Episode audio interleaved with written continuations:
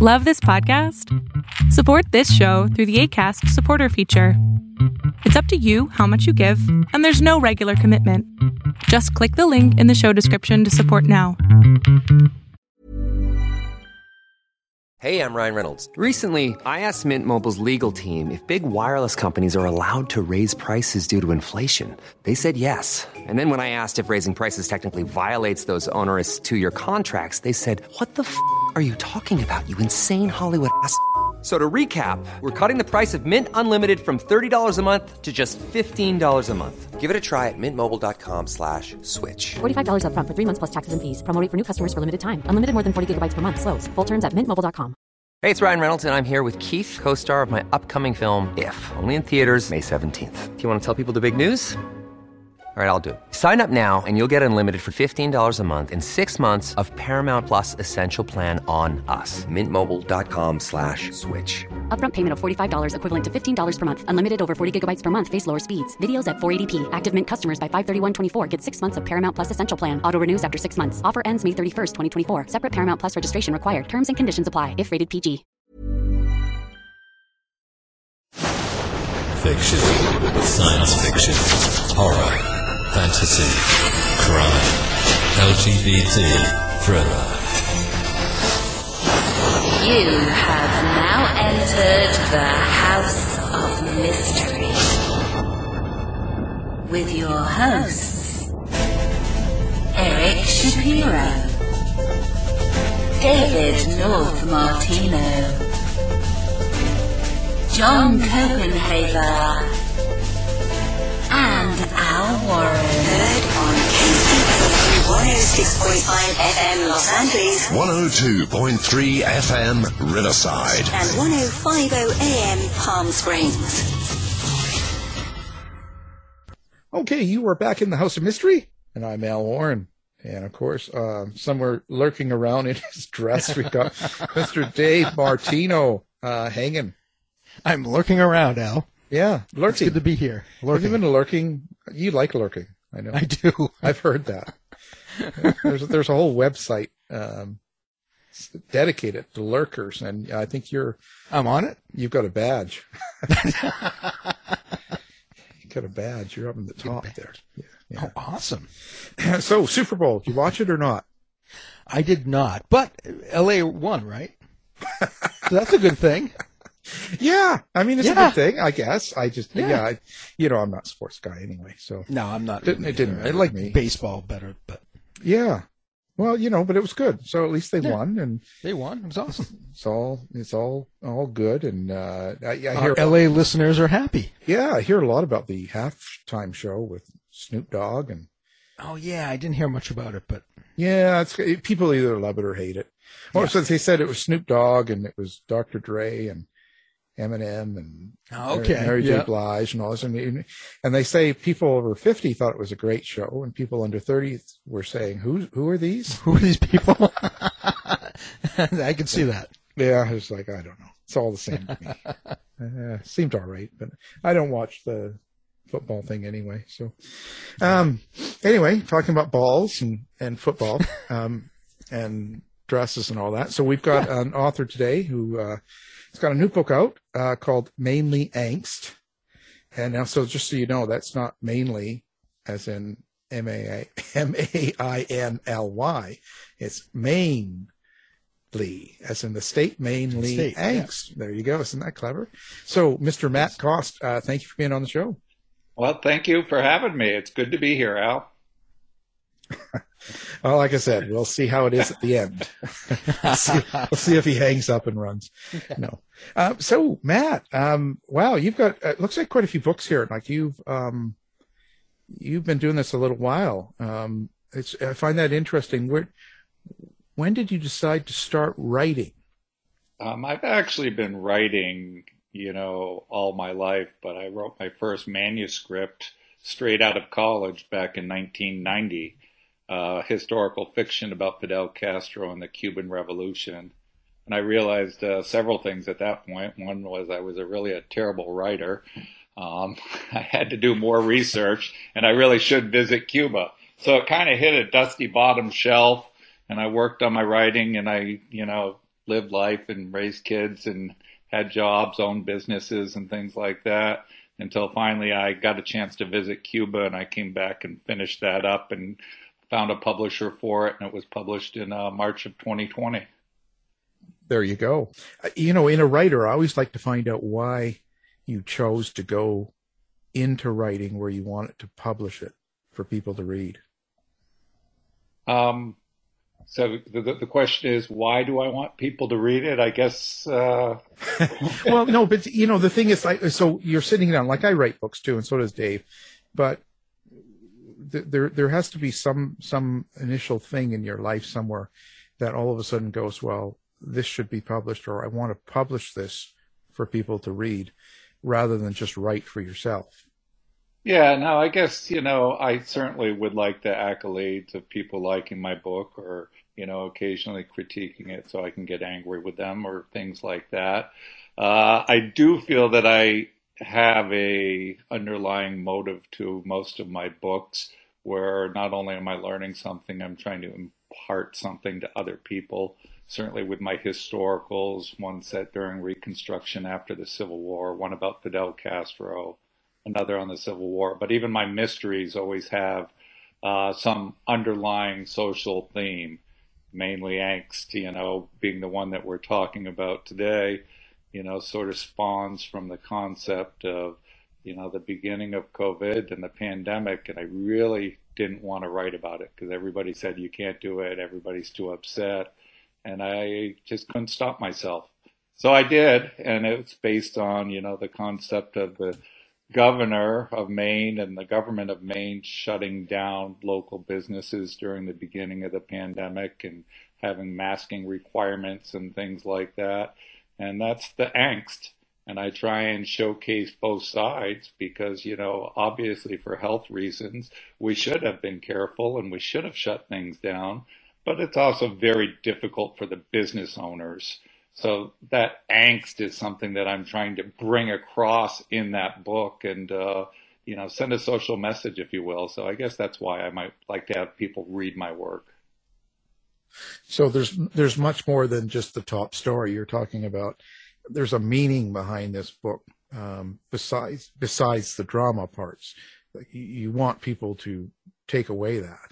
Yeah, I'd really like people to delve into it. And I try very hard not to, you know, have too much of a point of view of my own.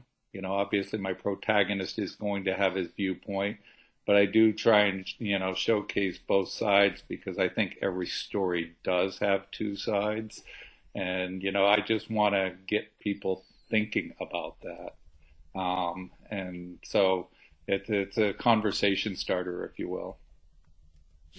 Are you worried about tackling this kind of a subject in the current, let's say, political climate of the U.S. and even other countries, just this idea of mandates and masks and all of this anxiety that comes with this whole pandemic?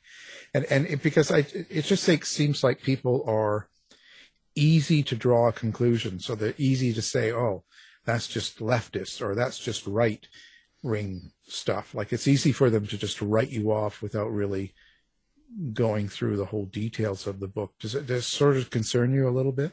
Oh, absolutely. I mean, on several different levels. Obviously, there are going to be people that read this book that are going to, you know, disagree with the theme of it or, you know, how certain people are portrayed or anything like that. And, you know, they're going to tear it apart and critique it and, you know, dislike it. But, you know, as Mainly Angst gets into, it's really the whole COVID and the pandemic has become a powder keg out there. And it doesn't take much more than a spark. So, you know, I could see people truly getting angry with me. You know, there's been celebrities that have said things that have, you know, had death threats made against them. So I hope it doesn't go that far. Well, we'll give them your phone number. Right, exactly. Why, thank you. Well, was it hard to live through the pandemic and also go and write about it for long periods of time? No, I don't think so. I mean, you know, as you probably did, living through the pandemic meant not really leaving your house for long periods of time. So what else are you going to do except write?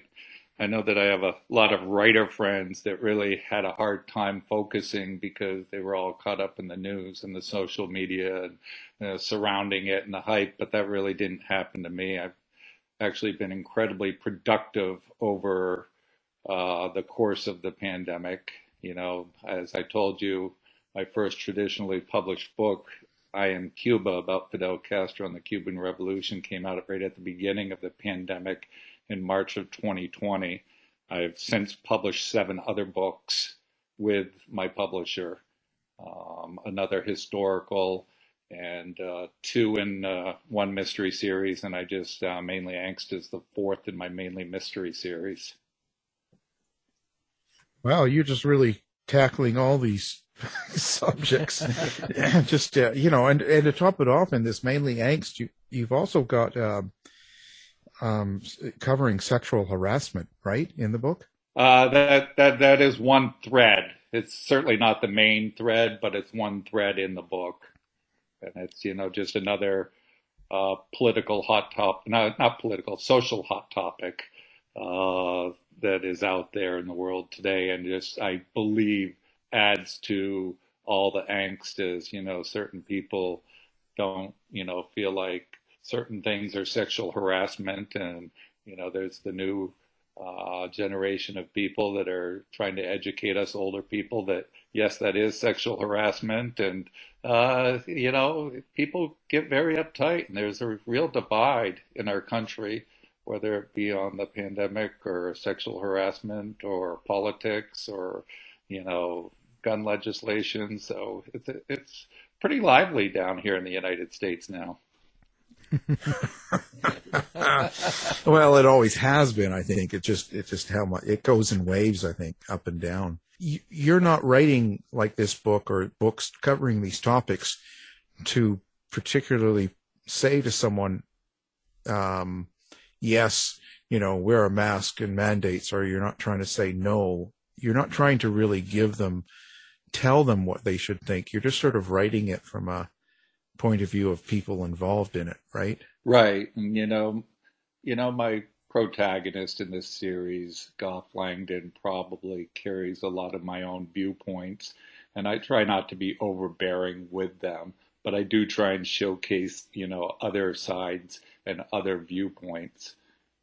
You know, there's certain things like, you know, at the height of the pandemic, wearing a mask into a busy establishment seems to just make sense, and I can't really understand the opposing viewpoint on that. But something a little more complicated is a small business owner who has to shut down for 3, 4, 5 months and has no income because of the pandemic, and, you know, they want to continue, you know, making a living and feeding their family. And so, you know, it's not really safe for them to be open, but it's not really safe for them not to be. It's a real, you know, conundrum there. Yeah, it gets messy, you know, and I'm sort of surprised about how much anger there is on things where a lot of people are not really educated into a field enough to be so angry, you know. I don't quite get it. How do you get your opposing points of view? Like when you're saying you're the protagonist, and a lot of that is you going through that protagonist. But when you have the opposing points of view, where does that come from? Is that from people you know yourself that you kind of get out there and talk to find out how they feel about things? I guess there is some of them. There's not a whole lot of people with wildly divergent points of view that I talk with on a regular basis. Unfortunately, I think we often get into our little cocoon of our own worlds and surround ourselves with like people, and we should probably try and get out of that cocoon a little bit more. And I'm probably at fault for doing that. But that being said, you know, there's plenty of news outlets out there that are spouting the opposing point of view and, you know, internet researches and things like that. So Well, we can get you on the mailing list. I get quite a few emails saying things, and you could get to know some people. It's quite wild points of view. Is this hate mail we're talking about? Well, there's that too, but there's also some really wild points of view. People accusing me of working for some agency, and there's a lot of points of view about this pandemic, and things around it. Yeah, so, no, I throw some of them into Mainly Angst for sure, and go, showcase some of the extremists of QAnon and things like that, and searching for crumbs to. Of what Hugh really wants and this and that. And I forget what they're called off the top of my head, but once you become a master crumb finder, it's like people believe this. I wonder why that is, I just wonder what makes someone go so deep into it. And so many people, they're down in Dallas waiting for JFK Jr. to come back. I was going to say JFK, but you've also written a book about cults and doomsday cults, and I know that my second Clay Wolfe book is about cults called Mind Trap, and it's a real thing out there. How there's a lot of cults and a lot of people that are believing some pretty crazy things, as you know. Yeah. Well, yeah, I just don't get where it comes from, the need to do that. Like you're living a normal life and then working and doing whatever, and then all of a sudden, well, I'm going to go start hanging out with the Q people. I just, Well, Al, maybe it's because the normal life is boring. Well, people want to get out and experiment a little bit, I guess, and live on the edge. Put buffalo horns on their head and break into a Capitol building or something like that. Yeah, but be like Dave, wear a dress. That's right. Do something that, is not normal, and just go out and start scraping your car wearing a dress, and people wow. He might have to wait for it to warm up a little bit before he does that. Oh, well, big time. Yeah, I guess. I don't know. It's kind of strange. So what was it at the core that made you decide to write Mainly Angst? Was it the story? Was it the characters you're trying to develop? Because you say this is the Goff Langdon Mainly Mystery book 4, so this is the 4th book. So maybe let's talk about the series in itself. Where did it all start for you to write a series like this? I guess it started. I was a business owner in Brunswick, my hometown. And I got to thinking that, I wanted to write something that was a little closer to home at the time, because I'd struggled with the I Am Cuba, Fidel Castro, and the Cuban Revolution book because I'd never been to Cuba, which I finally managed to do in 2016 and complete that book. But in the meantime, I worked on some drafts of mystery bookstore owner / private investigator, and it's actually based upon a mystery bookstore that I owned in the town of Brunswick at the time that I started writing that draft, and I also owned some other businesses in town, so it I was very invested into Brunswick, and I was able to write, very sincerely about it, I thought, and, my writing still needed some work, so they had to be remastered after I found a publisher and, heavily edited. But then finally I got them into a place where they were good to be published, and I went with that. So, the first one, Mainly Power, revolves around a problem at a nuclear power plant. And that came from the idea that I was talking to somebody in a bar, and he was a clammer. And he told me that he could walk right up to the, the doors of Maine Yankee in Wiscasset in Maine. And there was very little security.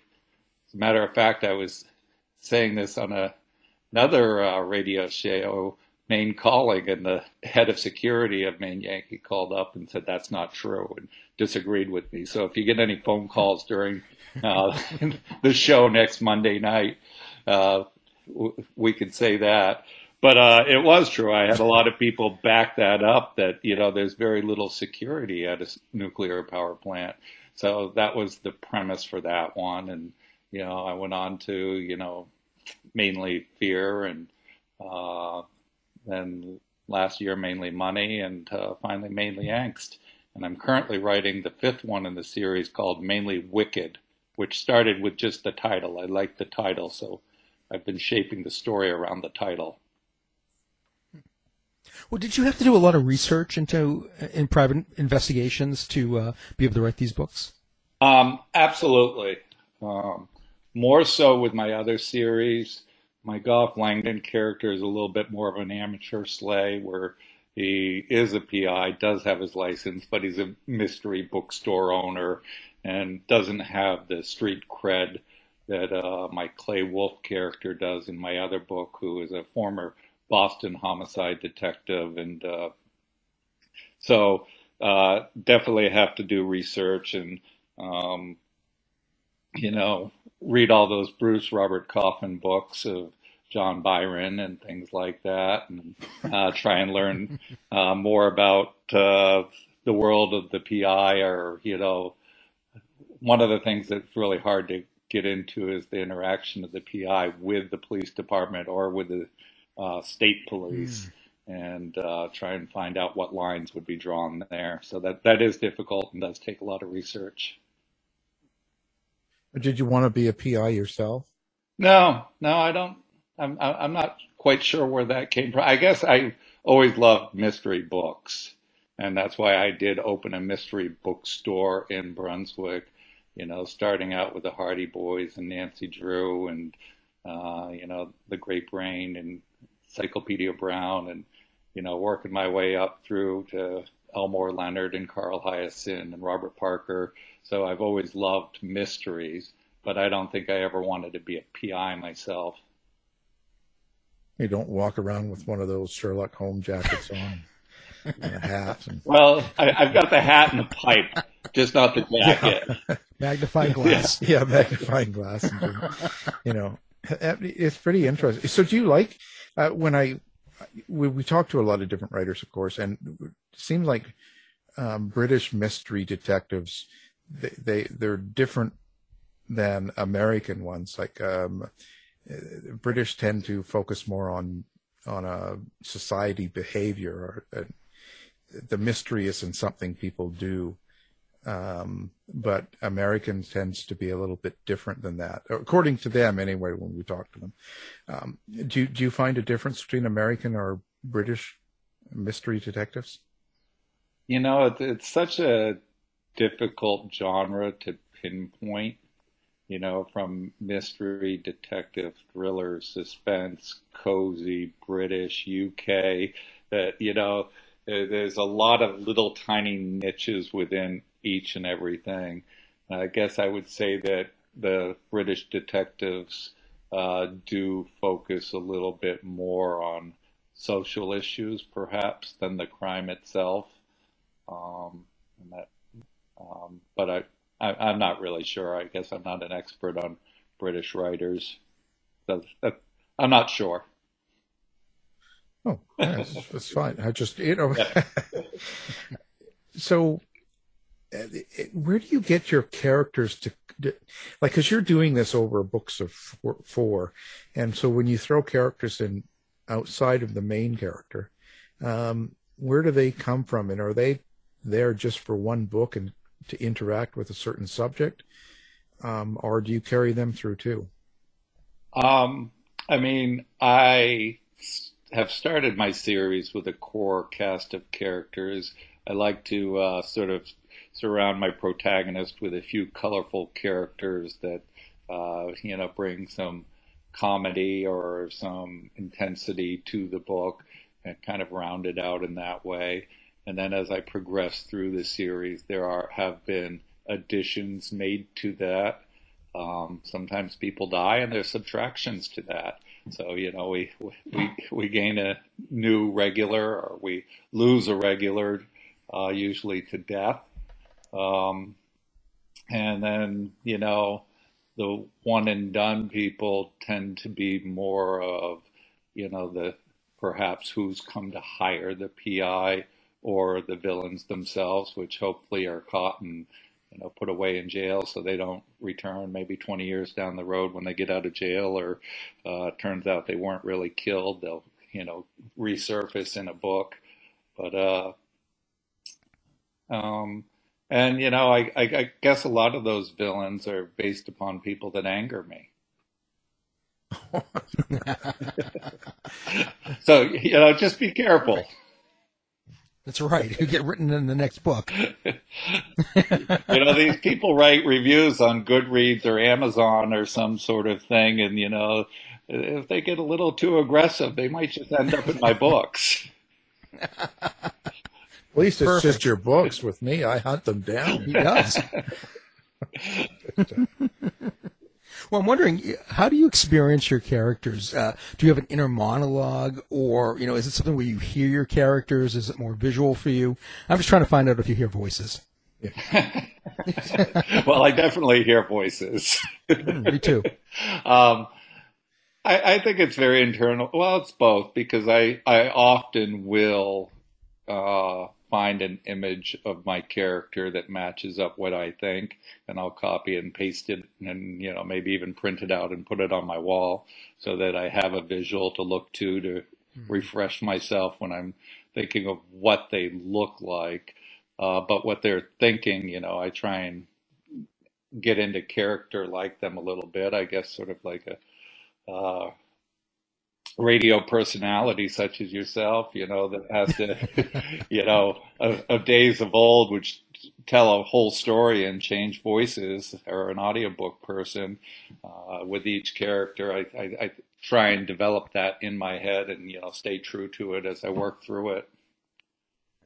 Kind of like acting. Yeah. Yeah, absolutely. Or do you find yourself acting out the scenes? No, I haven't gotten that far yet. Well, yeah, some people do. Some people they'll even dress up. Yeah, no, I was in a dress, you know, scraping the ice off my car the other day, you know, just to get into character. Me too. Yeah. Oh, that'll be the day. If it's too cold to drink whiskey, he's not out there. That's right. I thought he was a Scotch drinker. Well. Any whiskey. Anything. You drink any brown liquor. I'll take anything. My characters are all big brown liquor drinkers, so. Perfect. Boat gas. So now you do not have to buy all the books, like in the sense that, of course, you want people to buy them all, but if you pick up Mainly Angst, it's a story that sits on itself, right? It relies. It doesn't need. You don't need to have had read the three books before. Absolutely, there is no to be continued at the end of any book.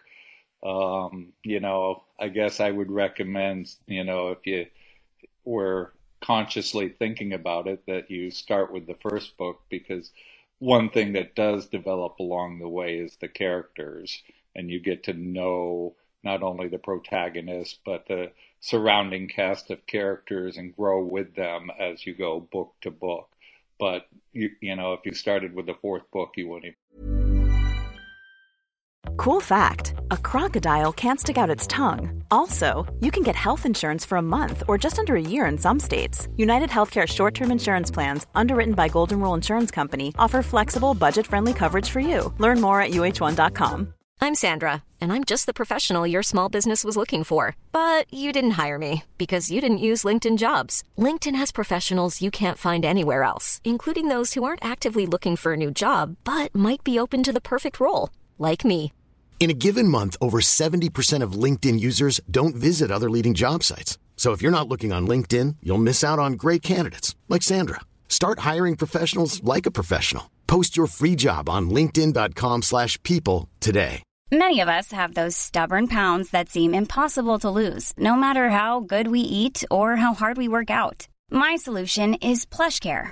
PlushCare is a leading telehealth provider with doctors who are there for you day and night to partner with you in your weight loss journey. They can prescribe FDA-approved weight loss medications like Wegovy and Zepbound for those who qualify. Plus, they accept most insurance plans. To get started, visit plushcare.com/weightloss. That's plushcare.com/weightloss. If you're looking for plump lips that last, you need to know about Juvederm lip fillers. With Juvederm Volbella XC and Juvederm Ultra XC, your lip look, whether it's subtle or bold, can last up to 1 full year with optimal treatment and no additional maintenance. Find a licensed specialist and see if it's right for you at Juvederm.com today. That's Juvederm.com. Add fullness to lips in adults over 21 with Juvederm Volbella XC or Juvederm Ultra XC. Do not use if you have severe allergies or a history of severe allergic reactions, or if you're allergic to lidocaine or the proteins used in Juvederm. Tell your doctor if you have a history of scarring or taking medicines that decrease the body's immune response or that can prolong bleeding. Common side effects include injection site redness, swelling, pain, tenderness, firmness, lumps, bumps, bruising, discoloration, or itching. As with all fillers, there's a rare risk of unintentional injection into a blood vessel, which can cause vision abnormalities, blindness, stroke, temporary scabs, or scarring. For full, important safety information, visit Juvederm.com. And notice that you'd missed the first 3. Right, right. It just gives you more detail, I guess. You get to know the character better, right? Yeah.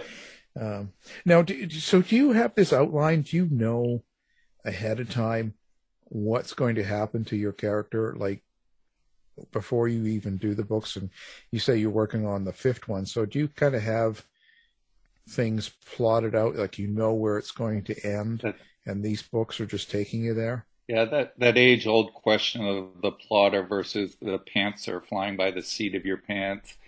And, you know, I certainly am a combination of the two. Often I will develop an outline, but I won't fill in the outline until after I've written the chapter often. And that outline becomes more something for me to check back on and keep track and say, you know, what did this person say back in, you know, chapter 3, so that I can keep true to it in chapter 23, sort of thing. But as I develop through the book, it usually starts with just an idea that gets me off and running, and I'll write that first chapter to just get things happening. But then I in my mind, I have the book broken into 8 parts. And in each one of those 8 parts, something has to go down, something has to happen. You know, there's got to be, you know, whether it's the midpoint where the protagonist has a bigger understanding of the case that he's involved in, or it's one of the pinch points at, you know, the second eighth of the book where the antagonist has to flex their muscles and, you know, or perhaps put the protagonist up a tree and back against the wall. So what I like to do is I like to know what that big point is going to be at maybe the 1/4 way through the book and drive towards that. It gives me a goal. And then when I get there, I said, okay, what's going to be the next 1/8 of the book? What's going to be the big thing that drives me towards that? So, you know, I do books in 8s. Well, when you're writing by the seat of your pants, when you're at that portion, have you ever had a character do anything to surprise you? Have they kind of, you know, rebelled against the plot or done anything like that? I told you I'm currently working on the 5th book in the Mainly Mystery series called Mainly Wicked, and I just got past the halfway point recently. And I said, oh, whoa, that's who the antagonist is. Yep. You know, I didn't even know until, you know, over halfway into the book. And I said, that's who it is. It's not this person after all. It's this person. So, yeah, absolutely. Sure. I guess because you had your own bookstore. So do you take a lot of things that happened to you there to put into this story, or relatable? Or I bet there were some real interesting characters coming into a bookstore. Absolutely. You know, I owned a bookstore. I owned a video store back when there were still videos, and I owned a gym. Oh. So in Brunswick, I pretty much knew all the characters. The bookstore tended to be, you know, a little more respectable crowd, but when you own a video store, you really get some characters coming through there. And I had quite a few stories from that. So that probably spawned a few more characters than the bookstore did. Well, I can imagine. Did you have like little rooms too in your room? Sorry for that. Sorry, I had to. I think you know the answer to that, Al. I believe you were in one of them once, weren't you? Oh God, no. I would, but no, I'm not that. I do anything but video stores. I can't do that. I have more respectful than that. Yeah. Well, now that we've talked about that, now. I think I heard David snicker over there when you said respectful. Who me? Well, I have my moments, but I was in Paris once, but that's another. That's another. When you sit down to write this, but I wonder now, can you just do it? On a planned time, can you just go, okay, well, I'm going to write today 9 to 5, or do you have to be in a mood? Like you have to be sitting in your video store and in a mood to do it. I write every day. I write, 7 days a week. And the absolute rule of thumb is I get up in the morning, I get a cup of coffee, and then I start writing. And, so I'm usually writing by 6:30, 7 o'clock. And by 10, 11 o'clock, I got 3 or 4 hours in. And if things are going well and I don't have other things going on, if I'm not promoting or marketing or editing or doing something else, I will perhaps take a break, walk the dogs, eat lunch, and come back to it. But if I don't get back to it, I got my 3 or 4 hours in. And I find that very important in my writing. If I take 2 or 3 days off or, even longer, but 2 or 3 days is enough to break the flow, and I have to go back and figure out where I was and what people were doing and what was happening, and that's just a real time waste. When you're bringing characters in, like you talked about the governor of Maine and do stuff, do you use the real people that are alive in that job? No, I try not to, absolutely, but the characteristics are going to hold true, seeing as, this was a COVID decision, and, the governor is who they were, so somebody could jump to conclusions, and, in my third book, Mainly Money, I threw in a United States senator who is being blackmailed, and people might jump to conclusions as to who that is. And I try and, change it up enough so that's not the person, even if they really is the person, just because I'm trying to avoid being sued. Well, yeah, or being shot. I'll tell you, this is why you're moved away. It's like safety. Yeah, no, it's just for the winter. I'll be back in the spring. Well, you think you'll be back. And so is there like a point to the series? Is there something you want people to get out of it particularly? Other than, okay, so we talked about some of the points of view, like for instance, in the Angst book, it's about the pandemic and kind of the different views going on around the mandates and stuff that, that are surrounding this topic.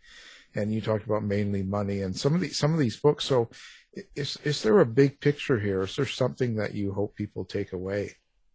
I wouldn't say that there's an overall arching theme that I hope people take away, but in each book I try and present something. So my other series is the Clay Wolfe Port Essex series, which is also set in Maine, but this is in a fictional coastal town in Maine.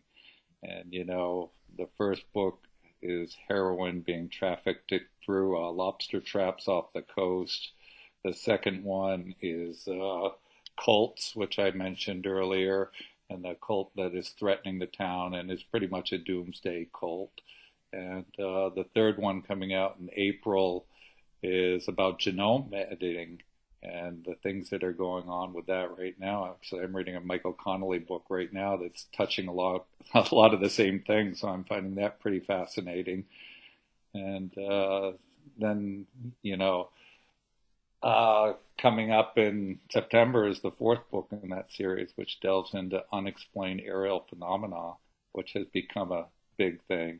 And that's, you know, called UAPs because that's harder to remember than UFOs. But basically, it's the whole UFO thing. And, you know, we've developed a branch of the government tasked with investigating these unexplained aerial phenomena that are happening all over the place.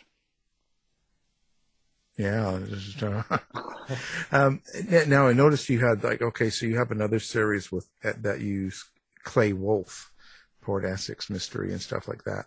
And Bruce Robert Coffins, that's his twisted and chilling tale. Did you have to pay him for that or what? Just every time I see him, I still have to buy him another beer. It's a standing, you know, I think it's 3 drinks per visit. So whenever we run into each other, I owe him for that one. Well, so you're really kind of getting out there on all this, and that's another sort of detective, isn't it, series? Yes, that's, you know, that the Clay Wolfe Port Essex verges a little more towards thriller suspense, whereas the Goff Langdon Mainly Mystery series is more straight up mystery detective. And then, you know, as I told you, I wrote some historical, so recently I decided to blend those, and I'll have a book coming out next year, which has been completed, and I'm on my final edits for it, which is called Velma Gone Awry, and it's set in Brooklyn in 1923. So it's a historical mystery, and a fascinating time period, as I'm sure you discovered as you got into Leopold and Loeb in 1924 Chicago. Yeah. Do you kind of, when you do that sort of thing, do you kind of do it as a historical fiction? Do you kind of take a little bit of ad lib on some of the stuff, or do you do it? I wrote 2 historical novels, one on Joshua Chamberlain and the Civil War, and one on Fidel Castro and the Cuban Revolution that are, you know, almost 100% accurate. I'm just putting some dialogue in where it might not have been known and things like that. My last historical was set in New Orleans after the Civil War during the time of Reconstruction. And I started to veer more towards fiction with that and have a murder mystery woven in to a lot of the politics of the time that this murder mystery did not actually happen, as well as some of the other characters, a few more fictional characters. And this 1923 Brooklyn book is really, you know, set in a real place, and but most of the characters are fictional, and the story itself is fictional. But I am having fun. I did have fun weaving in, you know, characters of the day such as Meyer Lansky and Bugsy Siegel and Dorothy Parker and, you know, F. Scott Fitzgerald. And so it was fun to delve into some of those real life people and wind them into my tale. Well, how do you get into the mind of your historical characters, whether they're fictional or real life people? You know, I mean, you have to read a lot about the time period to preload, I think.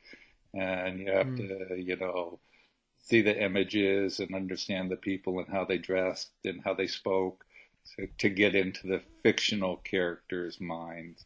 But somebody like Dorothy Parker was just a treasure trove of wonderful information, because she has so many quotes that just about any time I wanted her to say something, I could pluck something she'd actually said and put it into place, and it fit, you know, like a puzzle piece. So certain things like that are good.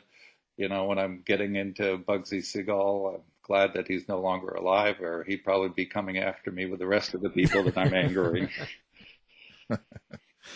Yeah, it's interesting. But, you know, when you were talking about the writing in around the Civil War and Reconstruction, I wonder, what do you think that mindset, because even today, and even if you watch movies through the 60s and 70s and John Wayne and all that, there was still a real positive spin on Confederacy and the whole Southern movement, I guess you'd say. And why do you think that is? Ooh, and that, we must be getting to the end of the show. You're really coming after me with the tough ones now, right? That's right. That's when we get into the meat. I don't know. I'm kind of being faced with that. As I told you, I'm on relocation down here in North Carolina, and there's certainly more of that, Southern heritage and Confederacy and Confederate flag pride down here than there is up in New England. So, trying to understand all of that is a difficult one. But, it's hard for me to put myself in somebody's place where I didn't grow up. I didn't grow up in a small town in Alabama, So how do I know, what culture has brought them up? And I feel like too often that the United States has become divided between that North and South, that Mason-Dixon line. So it's a difficult thing. Yeah. Yeah. It's just kind of weird. I just don't quite get where someone comes from when they're in that frame of mind. I guess it's just the way of life of Southern before. I guess that's just something that, it's kind of unusual. But, and Fidel Castro, now that's kind of a dicey character and a person to kind of study a lot. Another controversial person as well, right? So,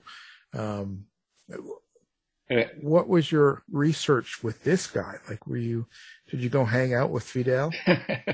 Actually, I was supposed to be in Santiago at the Santa Ifigenia Cemetery the day he was buried on the 9th day of mourning in Cuba, but I got bumped off my plane for somebody more important. So I didn't get there till the next day, which was probably fine because the crowds were all gone and I got to go see the big rock that was the monument to Fidel.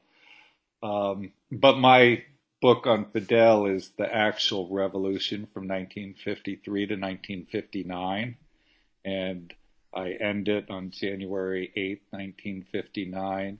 And at that point, Fidel Castro is a rock star. The entire world loves him. The U.S. loves him, except for, a few people that are worried about what he's going to do. And it's only after he starts nationalizing American interests because American businesses had taken over most of the country and kind of angers United Fruit, which, the board of directors at that point of United Fruit were the Dulles brothers, who were the Secretary of State of the United States of America and the head of the CIA. So those were two wrong people to make enemies of, I guess. And so that started the push away from the United States and had to embrace Russia. But that's kind of another book if I ever write it. But, when I finish my book, everybody loves Fidel.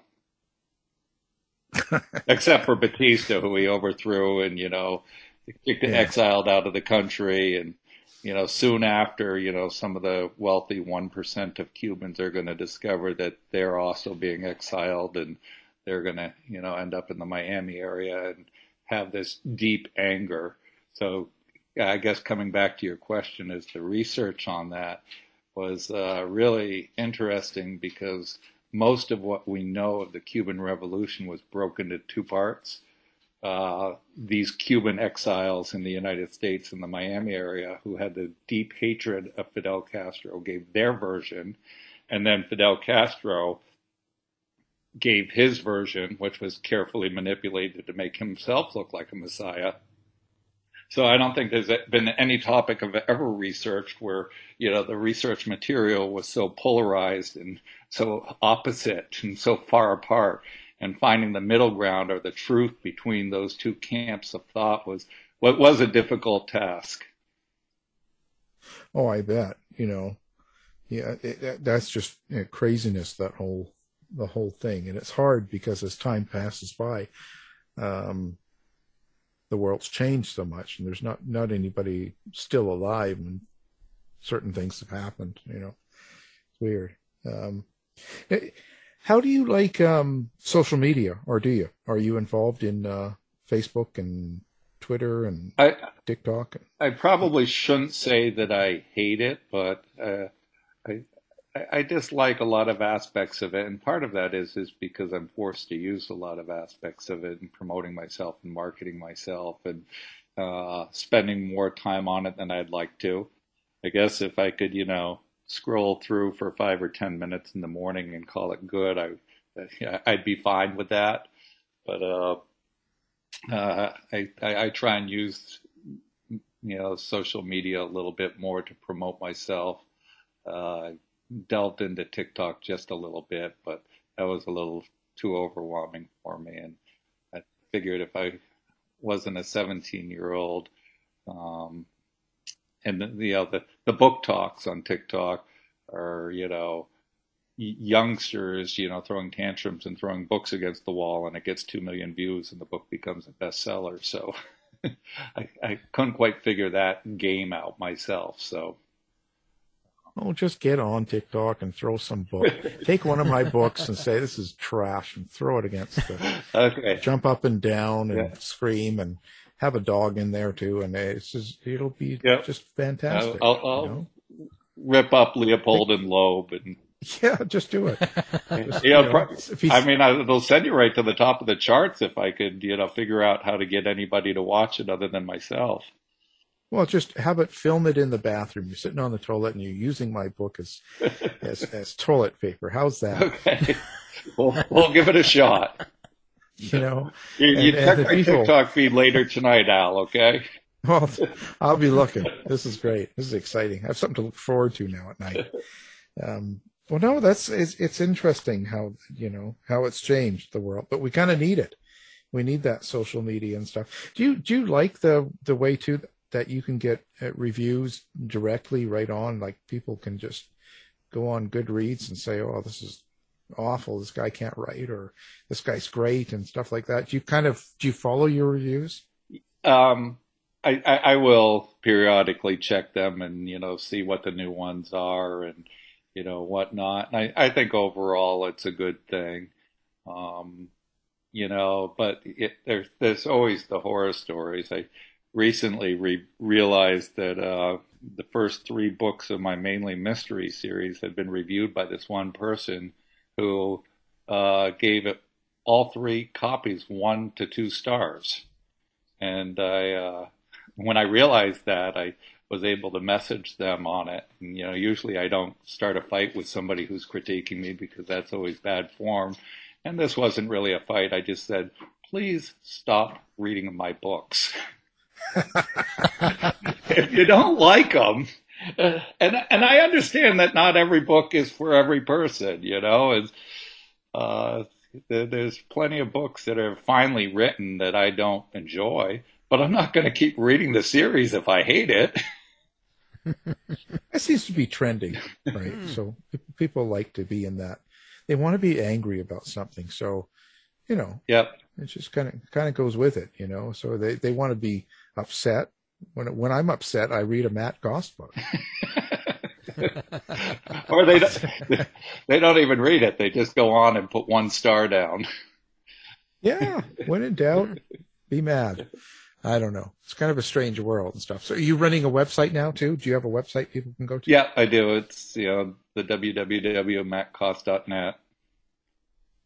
Oh, that's an easy one. We'll have that up on our website as well. People can find you with 1 click and stuff. So it's interesting you writing about COVID during COVID. And did COVID affect your writing in any way? You know, I got into it a little bit with you, and the fact that I wasn't so distracted by all that was going on in the news because it was what it was. You know, you could watch 15 minutes of the news and kind of have a grasp of what was going on. And then you could sit down and write. And there wasn't a whole lot else going on in life for quite a while. So I wrote profusely, and I have been. I've sort of got myself into a trend, like I said, of writing 7 days a week, at least 3 or 4 hours a day. And I'm kind of at a point where I've got my foot in the door, Al, and I'm trying to throw the door wide open. You know, I'm starting to get some traction with my books, and I'm getting, I'm getting on the House of Mystery radio program, so I've now hit big time. Yeah, well, it's only up. You know, you'll be on, I don't know, something next. Who knows? I don't know if there's any step up from here. Oh, no, there isn't. As far as radio, right. You're just about, well, Joe Rogan, he's looking for people. You might not like what he talks about, but, you know. He might not like what I talk about either, right? Yeah, but, as long as you're on there, again, that love to hate thing, so. Well, it's funny. So stressful things, when it's really stressful outside your house, it doesn't bother you? Like if things are upsetting or stuff like that, you can still write? It doesn't change your mood? It doesn't really change my mood, It's it changes my mood, I sometimes walk around cursing at people and dumb things that have been written or on the news or posted on Facebook or said, within my hearing distance, but what are you going to do about it, right? And perhaps that's the beauty of writing fiction, is delving into the story that you want to tell and not having to deal with the one that you don't want to. Killing off the characters you don't like. Oh, unfortunately, it's the worst part is killing the characters you do like, but you got to do that every once in a while. Well, just they'll come back. It was just a dream. I haven't got into that one yet, but I'll think about using it. There's still people that come up and like I'll walk by and they'll punch me in the face and they say that's for Peppermint Patty in book one. Geez, you got to hide. You got to dress up differently, Anyway, well, it's certainly been an interesting hour, and we appreciate you coming on. This has been enlightening. We learned a lot. Well, thanks for having me, Al and David. Good talking to you both, and thank you. Yeah. Now, the book we are talking about, this is something that you need to get out and buy. I mean, if you don't buy this, stop listening. Okay. So the book is Mainly Angst, and it's by the one and only Matt Cost, who was our guest. Thanks a lot. And if you don't like it, don't review it.